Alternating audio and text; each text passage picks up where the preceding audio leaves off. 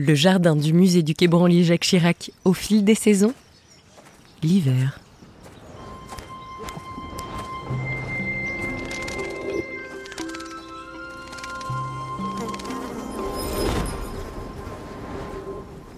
Silence. L'hiver est une saison sans parole. Au jardin, la scène est figée, la nature repose, inerte. Sur l'épaisse couche neigeuse, rien ne bouge. La plupart des oiseaux, innombrables voilà encore quelques semaines, ont déserté la froidure et migré vers le sud. Le son de la bise, qui s'étend de loin en loin et répond au crissement des pas dans la poudreuse. Discrète à l'oreille, elle se remarque à la vue lorsqu'elle disperse mollement les filets duveteux de la brume matinale.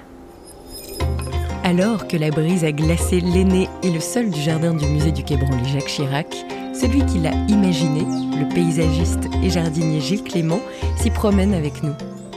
Il raconte, il observe, il s'agace aussi parfois. Car s'il rappelle toujours qu'il faut avoir confiance en la nature il se méfie de l'homme et de son besoin de tout maîtriser. C'est d'ailleurs un point commun qu'il partage avec Pascal Schenck. Elle est auteure de haïku. Parce que ces courts poèmes de 17 syllabes originaires du Japon rappellent à l'homme son humilité face à la puissance de la nature et au temps qui passe. Laisser la nature se reposer, se renforcer et se réinventer, c'est ce qui lie ces deux balades hivernales, où l'on se laisse aller à la contemplation et à l'introspection.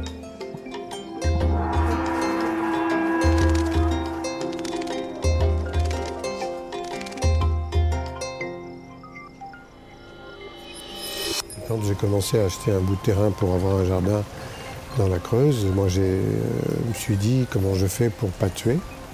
Ça a été ma première préoccupation puisque je suis ingénieur. Hein. attention, hein. dans les études d'ingénieur, on nous avait appris beaucoup de choses très intéressantes, mais en, fin de parcours, on nous dit voilà comment il faut s'occuper de ci et ça. Et là, on nous apprend à tuer tout. Sauf ce qu'on veut cultiver ou élever. Mais tout le reste, on le tue. Et je me suis dit, c'est pas possible, on ne peut pas vivre comme ça. Euh, je, me suis, suis mis à l'observation. Et puis au bout d'un moment, j'ai commencé à intervenir sur cet endroit qui était assez en friche. C'était assez beau, hein, mais... Et ça a été seulement un peu plus tard, lorsque, en respectant la totalité des dynamiques, j'ai respecté aussi celle du déplacement. Il y a des espèces qui ne peuvent pas ne pas se déplacer. Elles ne sont pas vivaces, ce sont des herbacées annuelles, elles ont un cycle court, elles meurent après avoir fait les graines, mais les graines s'envolent. Donc on les voit bien là, elles sont belles, on les aime et tout, elles ne seront pas là l'année prochaine. Elles vont être ailleurs. Si on respecte ça, cette dynamique-là qui est très intéressante, hein, bah, à ce moment-là, euh, l'architecture même du jardin se, se modifie. Donc j'ai appelé ça le jardin en mouvement. Alors la nature, c'est l'ancrage.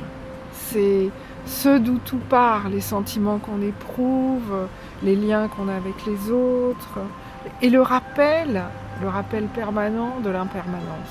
Ça, c'est quand même fondateur dans le haïku. Le moment qu'on est en train de vivre là, on ne le revivra jamais. Et les arbres, sans leurs feuilles, nous rappellent que quelque chose s'est achevé et que quelque chose d'autre va naître. Donc sans arrêt dans la contemplation de la nature, on va euh, observer le mouvement cyclique de la vie. C'est ça qui est important. Vous savez, on parle beaucoup de l'instant présent en ce moment dans pas mal de techniques. Mais l'instant présent dans le haïku, ça n'existe pas. C'est un instant dynamique. Il se passe plein de choses dans l'instant présent. En fait, la vie est toujours comme la sève des arbres, est toujours là. La vie est toujours en mouvement. Donc il n'y a pas de stase, il n'y a pas d'immobilité, même si on en a l'impression avec l'hiver, par exemple. On se dit c'est la jachère, c'est le temps mort. Non, déjà, sous la terre, les graines sont en train de se préparer à la future germination. Pour moi, euh, dans la nature, les humains sont ceux qui, sont le plus dangereux par euh, une illusion de la maîtrise. Ils pensent qu'ils maîtrisent. Les animaux n'ont pas de réflexion, ils ne sont pas du tout dans le mental à ce niveau-là, ils sont dans l'opportunisme biologique, dans l'urgence de vie. Quand ils prennent une décision, quand ils agissent, c'est pour survivre. Mais ils ne détruisent pas pour détruire. Du tout. Donc moi, j'ai pas peur des êtres vivants non humains. À la caresse sans douceur du vent s'ajoute le froid mordant, pénétrant tout ce qui se tient à sa merci. C'est un vent acéré, sans parfum, ou si peu. Il ne charrie rien d'autre que le froid lui-même. De ses volutes paresseuses, le brouillard joue sans cesse avec les contrastes et les contours flous de ce décor tout en nuances de gris. Autrefois riche de ses reliefs, la neige n'a laissé du paysage qu'une vaste esquisse saupoudrée de sucre glace. Alors, il faut de bons yeux pour s'orienter. Le sentier, l'horizon, les bassins qui s'étendent derrière la clairière. C'est tout un univers en négatif qu'il s'agit de réévaluer, tâtonnant du regard dans la pâleur des rayons diffus qui étirent les ombres de cette lumière si particulière jusqu'au lointain équinoxe. Dans chaque haïku, on va essayer de mettre un kigo, c'est le mot japonais pour dire marque de saison. C'est-à-dire que le poète situe toujours à quel moment de l'année il est pour son auditeur ou son lecteur. C'est très important parce que vous le savez, les Japonais sont un peuple assez pudique. Ils n'expriment jamais leurs émotions directement au jeu. Donc ils vont passer par la saison pour aussi indiquer quels sont leurs états d'âme. L'hiver, évidemment, c'est la réclusion, c'est la solitude, c'est le temps aussi de l'introspection.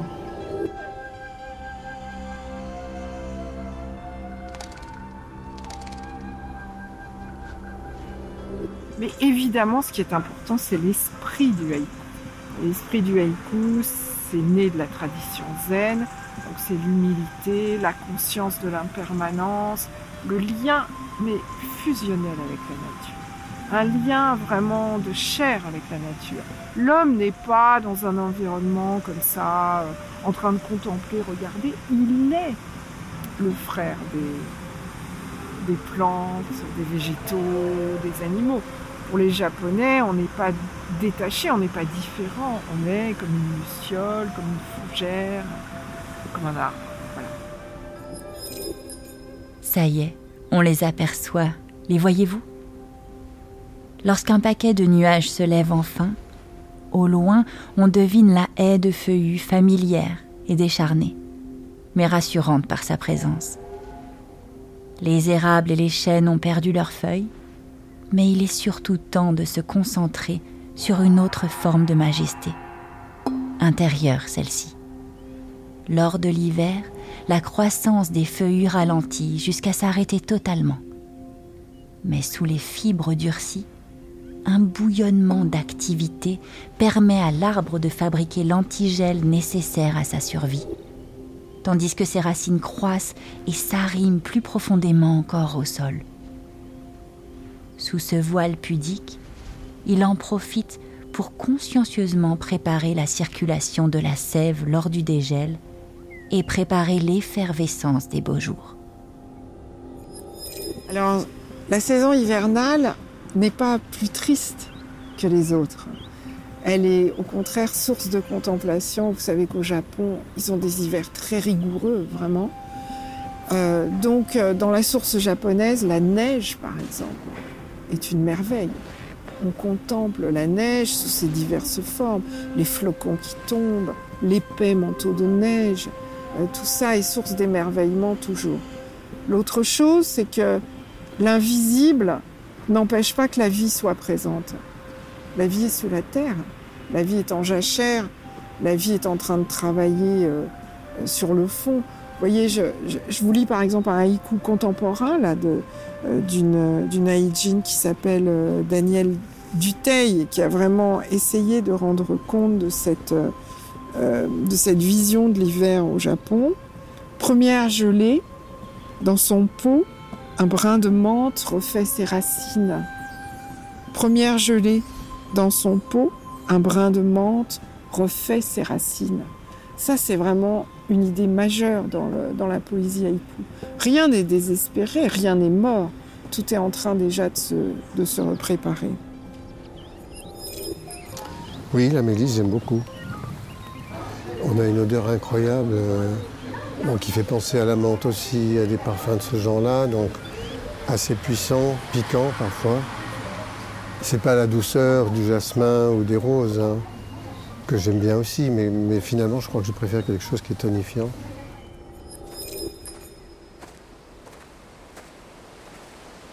Ben là, on va voir les prêles qui sont ici, euh, qui sont des, plantes d'allure graminoïde, mais qui ne sont pas du tout des graminées.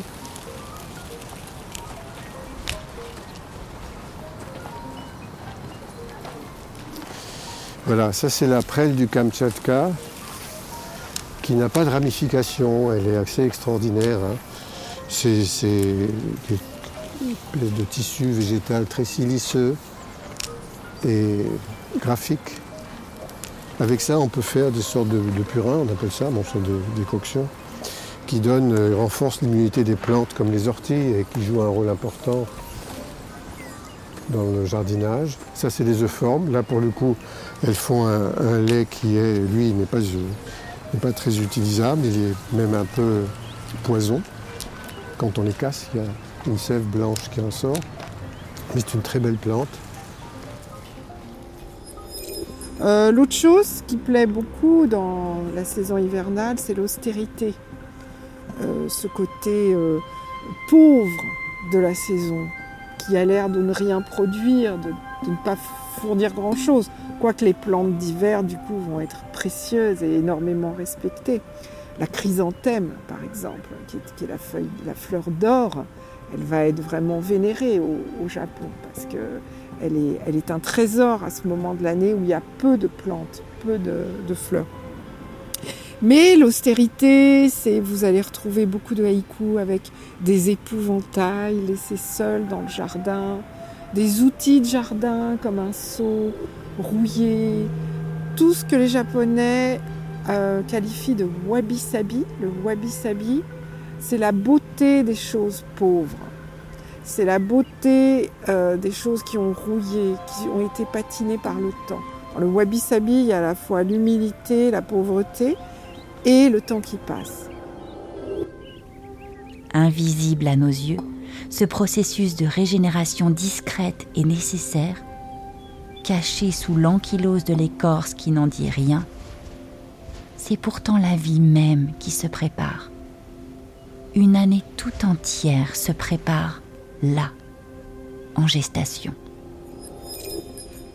Voilà, je suis en admiration devant un bosquet de bambou. Parce que là, vraiment, ça me rappelle euh, les forêts de bambou à Kyoto, qui sont immenses, immenses, qui sont vraiment foisonnantes.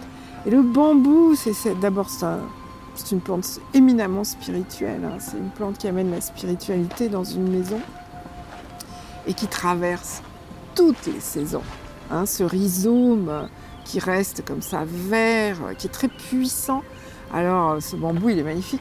Ça me fait penser à, un haïku que j'avais écrit, parce que j'ai du bambou dans mon jardin. Et j'avais écrit Bambou sous la neige, un vieux tout en cheveux me regarde. Alors, vous voyez, dans le haïku, on ne fait pas de métaphore, mais on juxtapose deux images. Il faut que ça fasse un peu contraste. Et en fait, ce bambou qui était couvert de neige me rappelait, euh, ben c'est ça, un vieux avec des cheveux hirsutes et décoiffé. Voilà. Donc on, met les deux images en, contraste. Ça, c'est très beau. hein. Là, justement, ça fait partie des choses qu'on aime toucher. hein. Il y en a qui sont merveilleux. hein. C'est une pureté, c'est lisse. La plus grosse graminée du monde, c'est des bambous. S'ils ont la place, s'ils n'ont pas de concurrence, ils se développent énormément. S'il y a des arbres à côté, ils s'arrêtent. Ils sont malins. hein. Tous les sens s'éveillent quand on écrit de la poésie haïku. Et un bon haïku, c'est une petite bombe sensorielle. C'est-à-dire que vraiment, ça doit éveiller euh, plusieurs sens, faire référence à plusieurs sens. Pas dans chaque poème, mais chaque poème fort est quand même rempli de, de cette idée. Je pense à un que, j'ai noté tout à l'heure par rapport à, l'hiver, qui est vraiment, euh, qui est un classique, qui est un classique de Buson. À l'entame de la hache, la senteur surprend. Bosquet d'hiver. À l'entame de la hache, la senteur surprend. Bosquet d'hiver. Oui, cette idée qu'on est là dans une nature rigide, réfrigérée, tout à coup on va utiliser une hache et la senteur des sapins, de, ce que vous êtes en train de couper, du pain, euh, vous arrive. Pour euh, la majorité des gens, c'est quand même le sens de la vue. Mais c'est pas forcément ça uniquement, parce que ça dépend beaucoup des saisons, des moments. Ici, il y a des moments où il y a des plantes qui émettent des parfums, d'autres pas du tout. Et il y a des, euh, des moments de, où il y a une espèce de pourrissement mais qui n'est pas du tout quelque chose de désagréable, qui est un peu, euh, je ne sais pas, qui fait comme une soupe. Euh, donc tout, tout joue énormément. Donc pour moi, le paysage, c'est ce qui se trouve sous l'étendue du regard. Pour les non-voyants, ce qui se trouve sous l'étendue de tous les autres sens. Mais pour les voyants aussi, sauf qu'on privilégie la vue.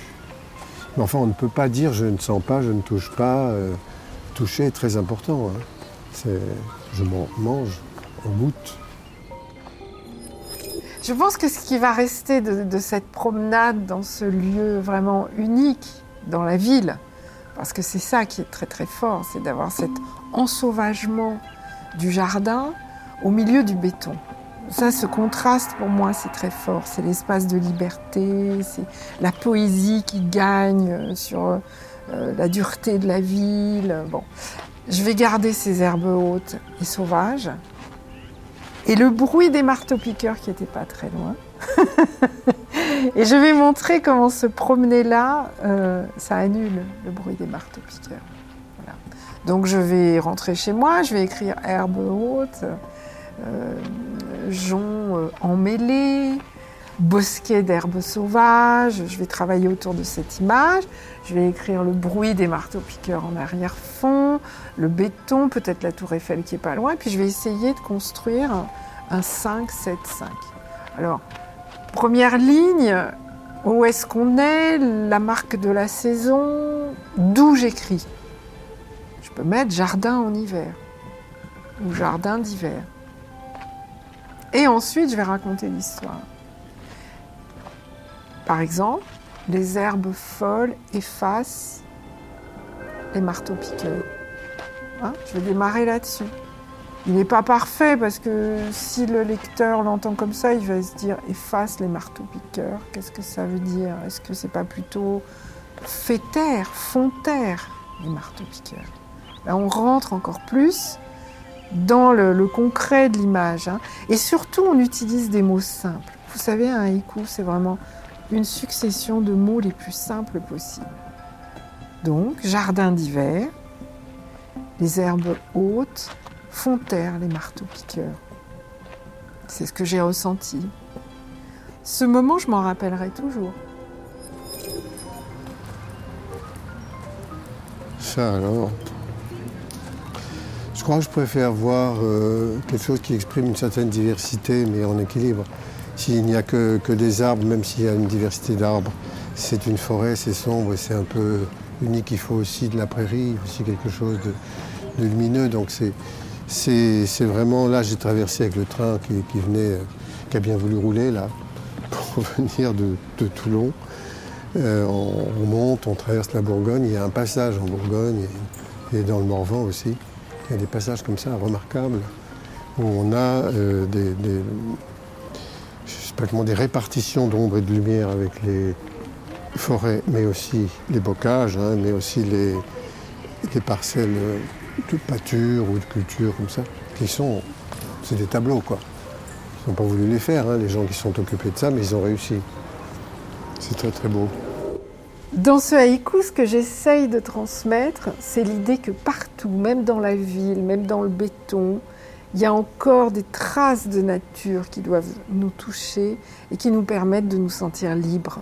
Ça, c'est vraiment la philosophie haïku. Où que tu sois, il y a quelque chose à célébrer de la vie et à protéger, bien sûr. Le jardin du musée du Quai Branly Jacques Chirac, au fil des saisons. Cet épisode est produit par le musée du Quai Branly Jacques Chirac et réalisé par Nuit Noire.